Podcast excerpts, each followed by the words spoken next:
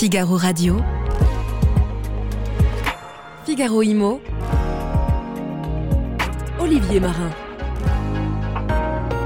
Figaro Radio. Deux spécialistes, deux experts en plateau qu'on est très heureux de recevoir ici, qui vont nous délivrer de bons conseils en matière de rénovation énergétique. On va sans doute y voir plus clair. On va sans doute éviter des erreurs. Bonjour. Bonjour. Bertrand Delcambre, bonjour. Vous êtes président de l'association Qualitel. Et vous allez notamment nous décrire le dernier baromètre qui vient de sortir sur la partie « Quand la sobriété s'installe à la maison » avec cette rénovation énergétique et les Français. Karine Bidart, bonjour. Bonjour. Directrice générale de l'Agence parisienne du climat. Et avec vous, on fera aussi le point. Et notamment, on se pose beaucoup de questions à Paris sur l'haussmannien, sur les bons gestes à adopter, euh, les bonnes attitudes, que ce soit à titre individuel ou pour la copropriété. En guise d'introduction à tous les deux en matière de, de rénovation énergétique, beaucoup de moyens sont déployés. On voit l'État, les échos, les aides euh, qui sont très importantes. Est-ce qu'on est à la hauteur des enjeux, que ce soit au niveau environnemental, économique? Comment vous percevez les choses, Bertrand? Bien, ben écoutez, c'est, en tout cas, c'est une très bonne question, complètement d'actualité, bien sûr. Alors, peut-être avant d'y répondre, j'ai envie de resituer finalement l'histoire récente du logement. On n'a pas remonté au Moyen-Âge, mais euh, ils ont depuis cinquante ans, Euh, on a fait beaucoup, beaucoup d'efforts sur l'énergie consommée par les bâtiments. Enfin, à partir de la crise du pétrole au milieu des années soixante-dix, on a inventé des réglementations successives en matière d'énergie qui ont marché, qui ont marché. C'est-à-dire qu'aujourd'hui, on construit des logements neufs qui sont presque à énergie positive. Pas tout à fait. Presque, tout à fait. Vous avez raison. Oui, alors que, il n'y a pas si longtemps, on en consommait dix fois plus d'énergie dans les logements. Ça, c'est important de le savoir. Ceci étant, compte tenu euh, des crises, des crises et du, du renchérissement de l'énergie, de l'inflation, et cetera, c'est effectivement tr- toujours très important pour les Français euh, de faire attention à la consommation d'énergie. On y reviendra, on y reviendra plus tard. Ce qui est nouveau dans le monde du logement, c'est le carbone. C'est le carbone. On a pris conscience, c'est pas si récent que ça, mais qu'il euh, y a vraiment un enjeu majeur Euh, planétaire pour euh, maîtriser les émissions de carbone, de gaz à effet de serre, plus généralement. Or, le bâtiment, les logements, sont des consommateurs de carbone, des émetteurs de carbone. Donc, il faut faire très attention. Ça pèse vingt-cinq pour cent à peu près à l'échelle nationale. Du coup, les pouvoirs publics et les professionnels, tous ensemble, on se donne les moyens de les maîtriser le plus possible. On a inventé euh, des nouveaux outils réglementaires avec une réglementation R E vingt vingt qui est en place maintenant de un peu plus de, depuis deux ans. On met en place tout ce qu'il faut pour construire des bâtiments neufs au top. Et ça, en, en gros, on sait faire.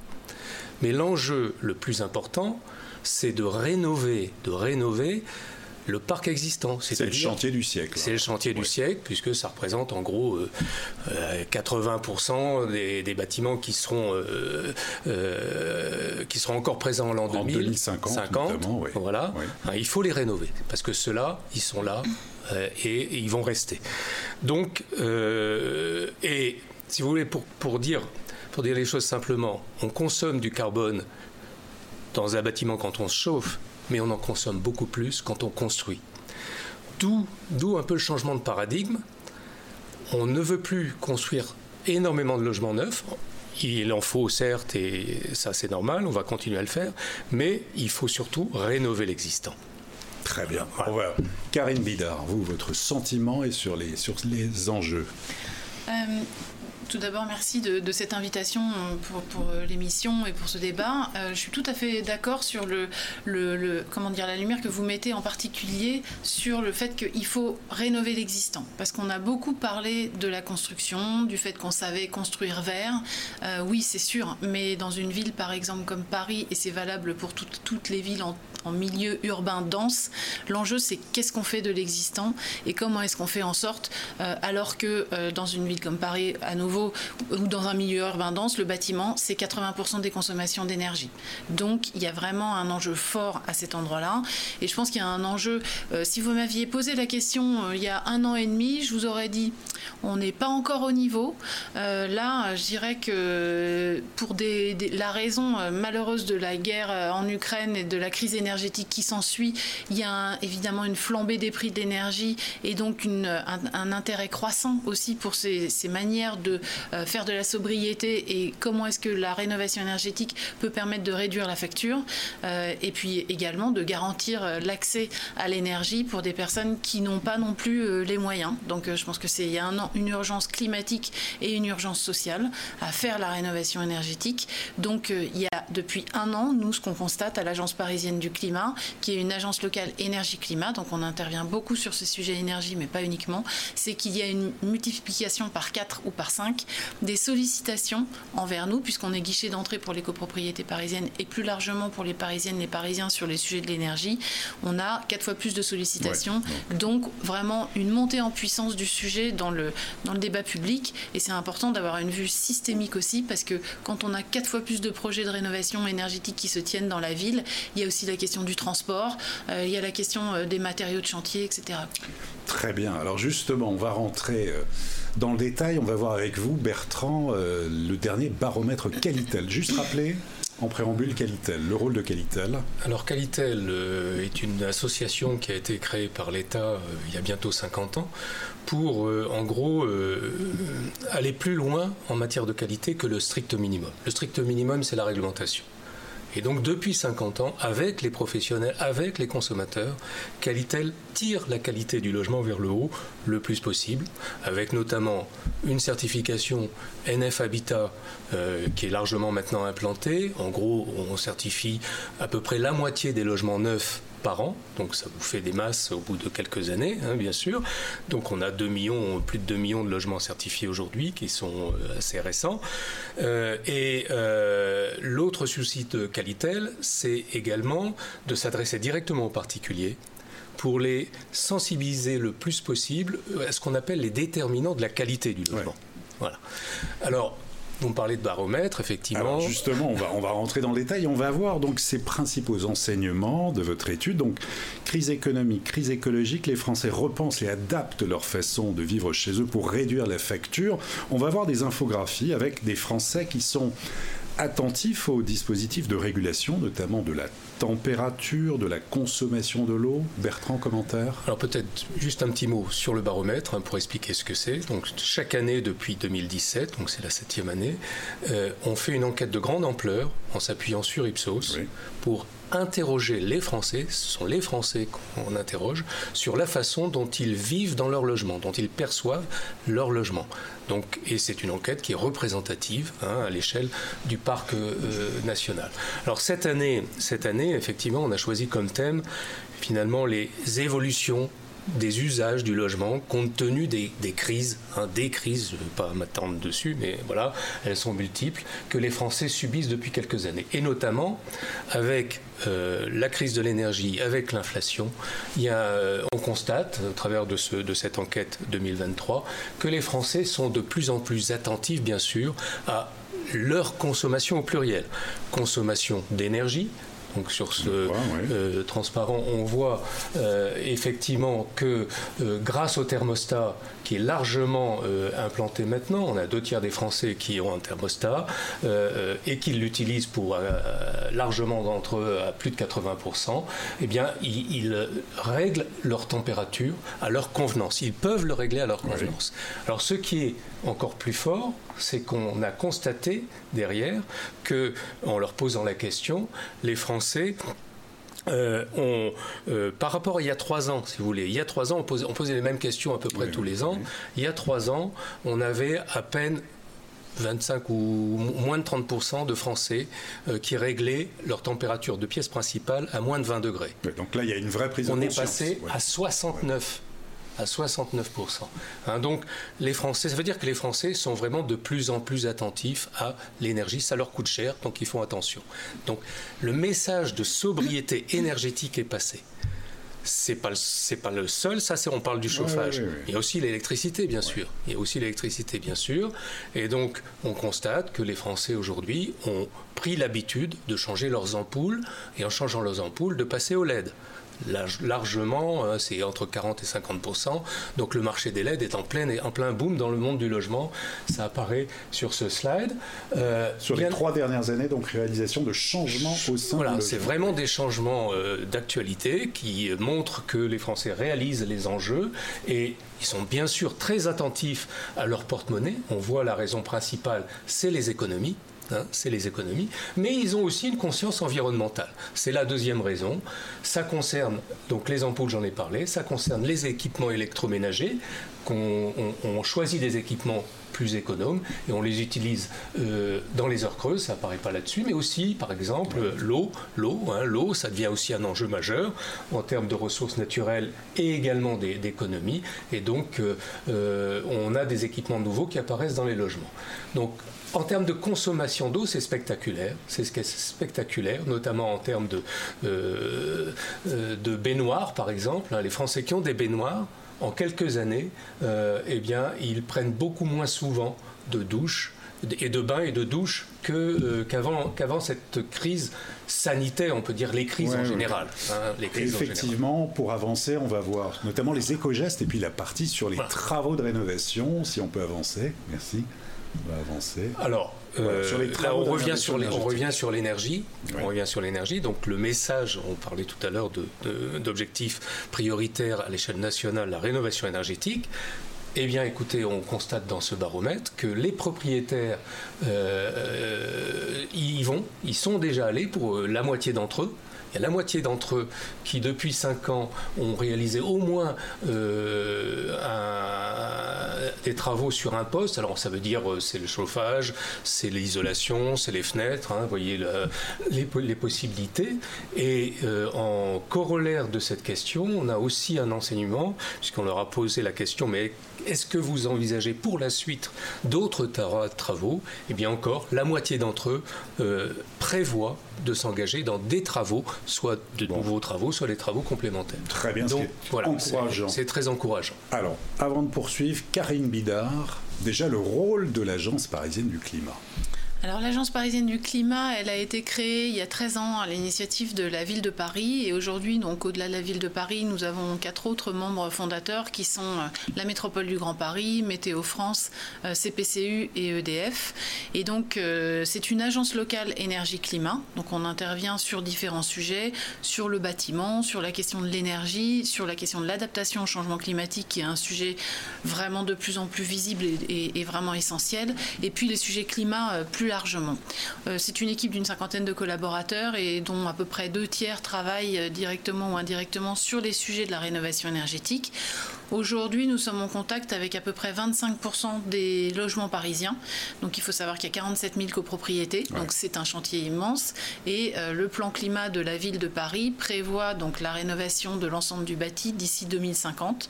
Je dirais que euh, sur le sujet de la rénovation énergétique des logements, euh, encore une fois, comme je disais tout à l'heure, vous m'auriez posé la question il y a un an et demi, je n'aurais pas eu tout à fait la même réponse. Aujourd'hui, je dirais qu'on est sur une bonne trajectoire pour ces, ces ambitions euh, du plan climat. Et on accompagne, donc l'Agence parisienne du climat, elle est, elle est là notamment en tant que guichet France Rénov', c'est-à-dire c'est le guichet France Rénov' pour Paris, donc à, à destination des Parisiennes et des Parisiens sur les sujets de rénovation énergétique euh, notamment. Et on accompagne donc des projets de rénovation énergétique des copropriétés parisiennes qui représentent quatre-vingts pour cent du logement à Paris. Et quand je dis qu'on accompagne, c'est un accompagnement individuel donc sur chaque copropriété.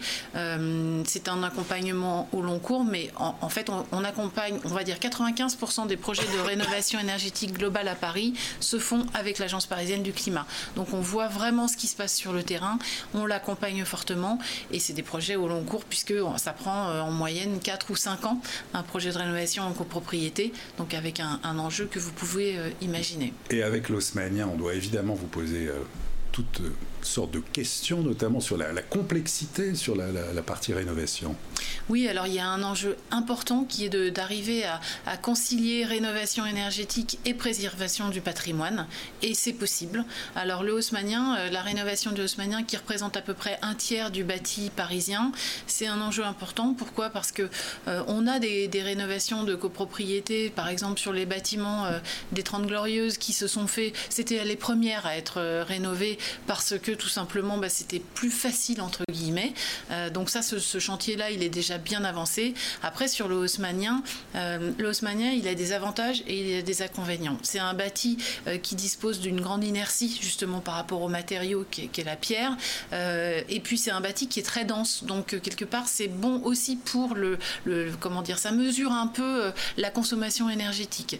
Ceci étant, euh, le problème, c'est que ce sont des bâtiments qui ne sont pas isolés et donc il y a un enjeu important euh, sur l'isolation de ces bâtiments pour arriver à améliorer leur performance euh, énergétique. Et on commence à voir euh, des dossiers, donc euh, ça fait à peu près deux à trois ans qu'on a engrangé vraiment des, des projets euh, de rénovation énergétique du haussmannien.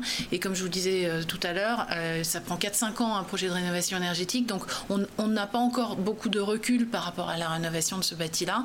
Tout ce qu'on sait, c'est que ça marche. Euh, sur les dossiers qu'on a accompagnés et qui sont livrés, euh, par exemple, je vais prendre le, l'exemple d'une copropriété haussmannienne dans le dix-huitième arrondissement, sur une soixantaine de logements, euh, il y a eu des travaux qui ont été réalisés avec un scénario global de rénovation, donc où on a euh, notamment euh, fait la rénovation des menuiseries dans les parties communes, euh, où on a fait la réno- le changement des, donc des fenêtres, une isolation thermique par l'extérieur côté cour. Euh, j'insiste sur ce point parce que euh, il y a un enjeu patrimonial évidemment important. Quand on a une façade haussmannienne, on sait très bien qu'on ne va pas apposer en fait une isolation thermique par l'extérieur côté euh, rue. Ceci dit, quand on fait une isolation côté cour, avec notamment un travail sur l'isolation des combles euh, et puis parfois du, du rez-de-chaussée également, euh, et puis parfois aussi des pignons, des murs pignons qui peuvent être aveugles et qui sont souvent des vrais passoires thermiques, il y a des résultats qui sont assez spectaculaires. Et là, sur l'exemple que je citais, euh, on a eu un gain énergétique de trente-neuf pour cent qui permet de passer d'une étiquette F à une étiquette D, et c'est extrêmement intéressant, non seulement pour le confort euh, d'hiver par rapport aux consommations énergétiques et à la sensation de froid, mais c'est aussi très important pour le confort d'été. Et là, je voudrais vraiment appu- appuyer ce point-là, parce qu'on parle beaucoup du confort d'hiver et de la consommation d'énergie, sauf qu'en été, il y a aussi et des oui. situations qui peuvent être dramatiques, de personnes qui habitent sous les toits, euh, et euh, quand ce sont des toits en zinc qui ne sont pas isolés, par exemple, euh, il y a un phénomène qui est vraiment celui d'une poêle à frire, quoi. Donc avec euh, un besoin absolument d'isoler. Et il ne faut pas oublier que dans les situations de canicule, euh, il y a des personnes qui sont vraiment en souffrance. Donc on, on voit vraiment la nécessité d'apporter euh, une, une approche globale en fait sur l'isolation du bâtiment. Ça fonctionne, ça permet de réduire les consommations d'énergie et d'améliorer le confort d'habiter. Très bien, et on va continuer d'ailleurs avec ces, ces bons conseils. Vous l'avez évoqué, il y a cette prise de conscience, et on sait que sur, sur une ville, soixante-dix pour cent d'une ville est constituée de logements, quatre-vingts pour cent des logements de deux mille cinquante existent déjà, mais ils sont pour la plupart en mauvais état, donc vraiment l'importance de, d'avant tout de rénover.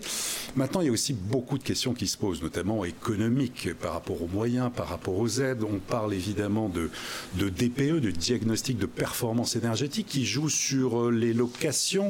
Faut-il, selon vous, revoir encore, d'après ce que vous entendez là, ce D P E, diagnostic de performance énergétique, ou pas, Bertrand ? Bon, alors ce D P E, il faut savoir qu'il existe déjà depuis deux mille six, hein, c'est-à-dire qu'on a un recul de, à plusieurs de, de quinze ans, ouais. plus de quinze ans maintenant. De, bon, donc les, les Français se sont appropriés en principe. Je reviendrai dessus. Je reviendrai dessus. Euh, ceci étant, ceci étant, effectivement, il a été revisité en deux mille vingt et un suite à la R E vingt vingt et suite à la nécessité de prendre en considération le carbone, qui n'était pas dans la version initiale. Donc on a un D P E aujourd'hui qui concerne l'énergie, mais qui concerne aussi le carbone. Et puis, la méthode, elle a été, disons, euh, revisitée, revisitée par les experts, euh, je dirais notamment ceux du C S T B, euh, voilà, on les connaît. Euh, Centre scientifique et technique, technique du bâtiment, bâtiment que j'ai eu l'honneur de présider quelques années. Euh, et puis, on s'est rendu compte, malgré tout, qu'il euh, y avait des biais. Il y avait des biais. C'est-à-dire que cette méthode, elle n'est pas parfaite. Il faut comprendre que c'est pas facile de mettre au point une méthode utilisable par tous, oui, simplement. Bien sûr. Parce que les phénomènes sont complexes. Hein, la thermique du bâtiment, c'est compliqué. Le carbone, je vous passe les détails. Bon, donc tout ça, c'est compliqué. Donc on a voulu faire une méthode simplifiée. La question, c'est jusqu'où on va en termes de simplification. Il s'avère, euh, et les professionnels l'ont fait, l'ont fait remarquer, les consommateurs aussi, les associations de consommateurs sont montées au créneau, que cette méthode, elle n'est pas parfaite, notamment pour les petits logements, Pour les tout petits logements, il y a un biais. Pour les systèmes de chauffage central, notamment, on calcule un peu trop simplement les déperditions des réseaux. Donc des imperfections. Des imperfections. Ouais. Donc ça, c'est clair, c'est reconnu par tout le monde. Donc il faudrait la corriger. Ceci étant, quand on a mis en place un outil comme ça, les pouvoirs publics ont mis un outil comme ça en place. C'est compliqué de tout revoir. Voilà, ouais, vous ouais. imaginez bien. Mais maintenant, chaque ah. bien est unique. Alors, si après, euh, bon. Alors, je ne vais pas faire de scoop, parce que ce n'est pas moi qui, qui suis à la place des ministres, mais on a entendu dire, euh, ouais. ministre de l'économie, Bernard Le Maire, euh, il y a quelques jours, ouais. laisser entendre qu'il n'était pas impossible de revoir prochainement ouais. cette méthode. Je pense que ça serait utile. Ah, voilà, je pense bien. que ça serait utile. Karine Bidart, vous, votre sentiment, vous pouvez euh... en entendre parler avec ces logements classés F, G, d'interdiction à la relocation mmh. à partir de deux mille vingt-cinq, notamment pour les biens classés G. Votre sentiment ? Mon sentiment, c'est que déjà, je, je trouve que c'est plutôt bien qu'il y ait une, une réglementation qui soit plus contraignante, parce qu'on s'aperçoit que ça a vraiment déclenché une prise de conscience de certains propriétaires bailleurs qui qui euh, auparavant euh, euh, n'étaient pas spécialement intéressés euh, aux conditions d'habiter de leurs locataires euh, et qui aujourd'hui, alors qu'ils représentaient cinq pour cent des appels euh, il y a à peu près euh, deux à trois ans, représentent plus de quarante pour cent des appels. Donc on voit bien que ça a aussi déclenché euh, de nouvelles, avec des motivations euh, particulières, mais en tout cas un, une vraie tendance à l'intérêt à la rénovation énergétique, avec vraiment encore une fois un gain moyen par exemple sur euh, l'opération Éco-Rénovons Paris de la ville de Paris, qui est un dispositif d'aide donc euh, qui est extrêmement euh, intéressant, dont je vais parler un peu plus, mais avec une, un gain énergétique moyen de quarante et un pour cent. Donc la rénovation énergétique, ça marche. Euh, et euh, en ce qui concerne les aides, il y a des aides de tout niveau. Il y a des aides collectives donc pour la copropriété. On dit qu'il y en a beaucoup, qu'il faudrait peut-être simplifier les choses. Bah, en fait, on a beaucoup d'aides. Par exemple, il y a des aides collectives, il y a des aides individuelles. Les aides collectives, si je prends l'exemple de Éco-Rénovons Paris Plus, donc le dispositif d'aide de la ville de Paris, euh, c'est un, un comment dire un dispositif qui permet d'avoir à la fois un, un accompagnement gratuit euh, donc pour les copropriétés euh, les parisiennes qui sont ré- sélectionnées dans ce dispositif, et également un accompagnement financier avec un, un soutien au diagnostic technique global, avec un accompagnement donc euh, également sur des aides qui vont être soit des aides performantielles donc pour le collectif qu'est le syndicat de copropriété et qui se déclenche à partir de quinze pour cent de, de gains de, de, d'énergie, d'économie d'énergie, donc ce qui est un seuil qui est assez facilement atteignable, on va dire. Euh, et puis, euh, donc, il faut faire partie de ce dispositif. Il y a des aides complémentaires qui viennent aussi, qui sont dirigées vers les personnes, donc c'est-à-dire vers les, les propriétaires, des aides individuelles. Et là, euh, donc il y a beaucoup de choses. Il faut, beaucoup de il faut choses, le savoir. Mais, mais Karine répondait oui, sur le D P E. Oui, sur le. Alors, alors Bertrand je, a dit. Il y a déjà eu. Un, il y a, il y a un point qui a, qui a été exprimé sur le D P E. Moi, ce que je voudrais dire par rapport aux aides, ouais. c'est que oui, c'est vrai, c'est compliqué. Il y a beaucoup d'aides et tant mieux, parce qu'en fait, il y a des aides qui correspondent à chaque situation. Et ce que je peux dire également, c'est que de toute manière, on n'arrivera jamais à simplifier pour en faire un, un schéma avec trois aides principales et un barème qui est clairement Pas établi. De guichet unique ou de... Si justement, ouais. ah. et, et c'est ce que je, le message que je voudrais passer. Les agences locales énergie-climat sont là pour accompagner les, euh, les, les, les propriétaires euh, des biens qui euh, souhaitent euh, rénover leur, euh, leurs appartements ou leurs maisons individuelles.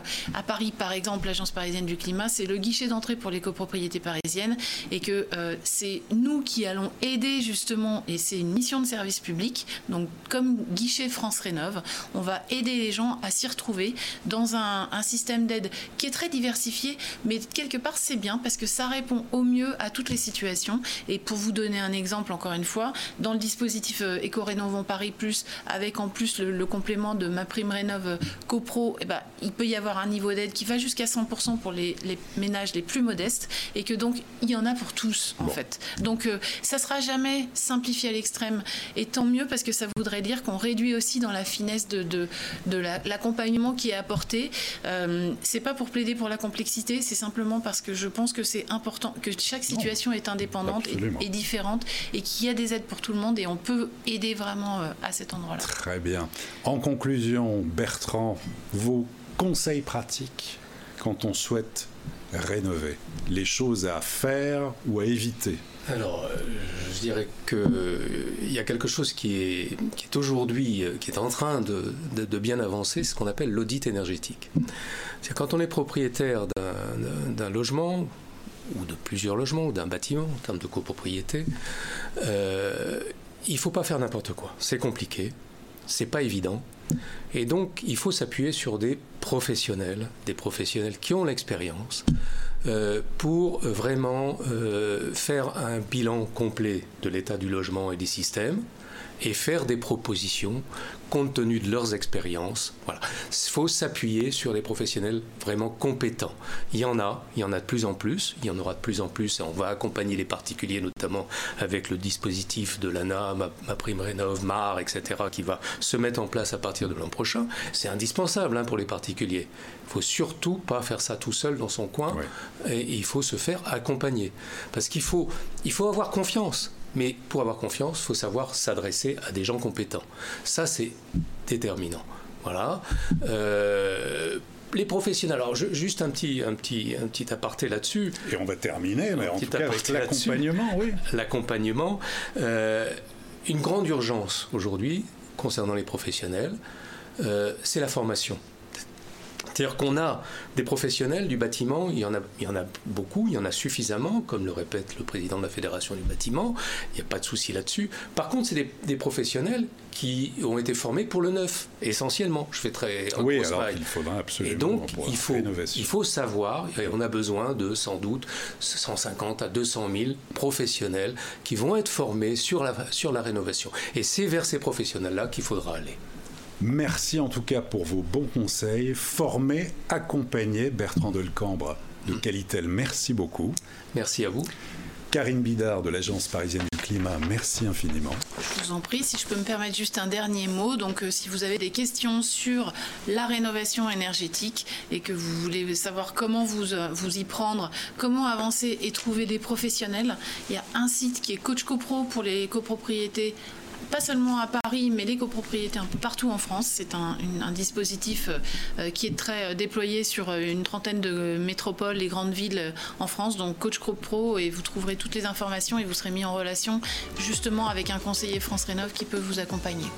Le message est passé. Merci. Merci beaucoup et à très bientôt pour une prochaine émission de Figaro Immo.